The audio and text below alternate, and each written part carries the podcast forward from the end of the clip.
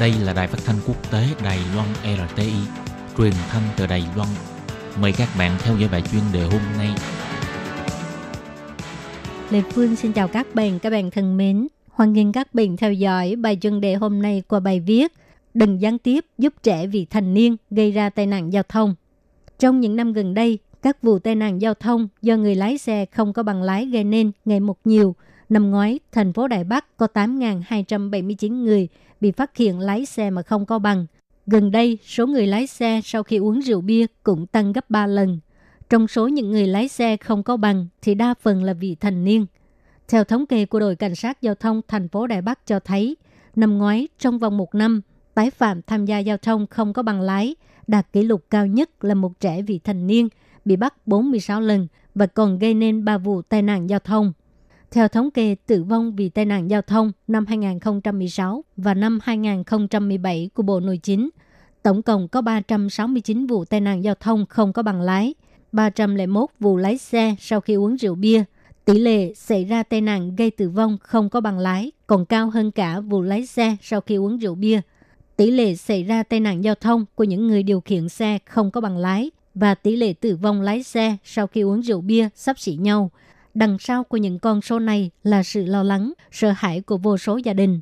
Ai đã làm tăng vấn đề xã hội, khuyến khích trẻ vị thành niên tham gia giao thông khi không có bằng lái? Càng ngày càng nhiều bậc phụ huynh phát hiện, trong xã hội có rất nhiều công ty tài chính xe hơi hợp tác với hàng xe máy bán cho giới trẻ xe cũ và cho trả góp, hoàn toàn mặc kệ thanh niên trẻ tuổi mua xe có đủ 18 tuổi có bằng lái hay không – từ việc mua xe đến vay vốn trả góp cho đến việc đứng tên, thậm chí là giúp người trẻ giả mạo giấy đồng ý của cha mẹ, dấu giếm cha mẹ. Các khu vực ngoài thành phố Đài Bắc và Tân Đài Bắc, phương tiện giao thông công cộng không có tiền lợi, cho nên xe máy đã trở thành sự lựa chọn của các vị thành niên.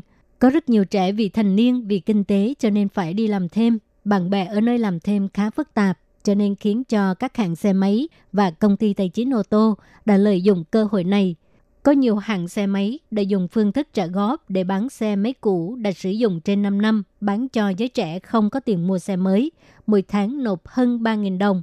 Nhìn thì có vẻ không nhiều, nhưng cộng lại các phí làm thủ tục này nọ. Tính ra thì lãi suất hàng năm cao đến 40-50%. Các trẻ vị thành niên này không có kinh nghiệm xã hội, cũng không tìm hiểu kỹ lãi suất như vậy có hợp lý hay không. Quy định về luật giao thông hiện hành cũng rất tiêu cực – không có quy định người mua xe nhất định phải có bằng lái. Trẻ vị thành niên chưa đạt độ tuổi thì bằng lái cũng có thể mua xe, hình thành lô hỏng trong các quy định. Do vậy, người lái xe không có bằng lái, không hiểu rõ về quy định giao thông và tình hình tham gia giao thông.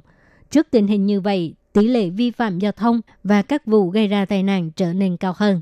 Mà hiện tượng vị thành niên không có bằng lái mua xe máy ngày một phổ biến. Trước sự hỗ trợ cho trả góp của nhà kinh doanh bất khảo, càng ngày càng nhiều thanh thiếu niên thông qua cách này để mua xe máy. Và dĩ nhiên cha mẹ của họ cũng chưa chắc đã biết họ có mua xe. Ngoài các quy định giám sát giao thông cần được sửa đổi nghiêm ngặt, quy định người không có bằng lái không được mua xe, đứng tên xe máy, ô tô ra, đơn vị giám sát cũng nên kiểm soát chặt chẽ trước khi vị thành niên làm thủ tục đứng tên xe máy. Ngoài nên kèm theo giấy đồng ý của phụ huynh, cũng nên dùng các phương pháp như là gọi điện thoại để xác nhận với phụ huynh tránh những sơ hở xảy ra. Có rất nhiều thanh niên trẻ đã đến tuổi trưởng thành vì không có bằng lái và vi phạm giao thông, nhưng không có tiền nộp phạt. Do vậy không thể thi bằng lái xe, chỉ đành tiếp tục lái xe không có bằng, cũng là một mối lo cho sự an toàn đường bộ. Trong những năm gần đây, chính phủ đã rất cố gắng trong việc ngăn chặn lái xe sau khi uống rượu bia, cùng sửa rất nhiều quy định liên quan, nhưng đối với tỷ lệ gây ra tai nạn giao thông – và tỷ lệ tử vong vì lái xe sau khi uống rượu bia và lái xe không có bằng lái thì không được chú trọng lắm, khiến cho các cơ quan giám sát cũng không có thực thi nghiêm chỉnh. Thêm vào đó là sự khuyến khích của nhà kinh doanh, khiến cho ngày càng có nhiều nguy cơ tiềm ẩn trên đường đi. Mùa hè đã đến là mùa đi làm thêm của giới trẻ. Có rất nhiều người có thể vì do tiền lợi hoặc là muốn khoe khoang vân vân, tình hình mua xe khi chưa có bằng sẽ tăng cao. Đối với vấn đề lái xe không có bằng lái, cơ quan giám sát nên có biện pháp hạn chế và hành vi tích cực hơn để giảm thấp nguy cơ mua xe và lái xe không có bằng lái. Các bạn thân mến, các bạn vừa theo dõi bài chân đề do Lê Phương thực hiện. Xin cảm ơn các bạn đã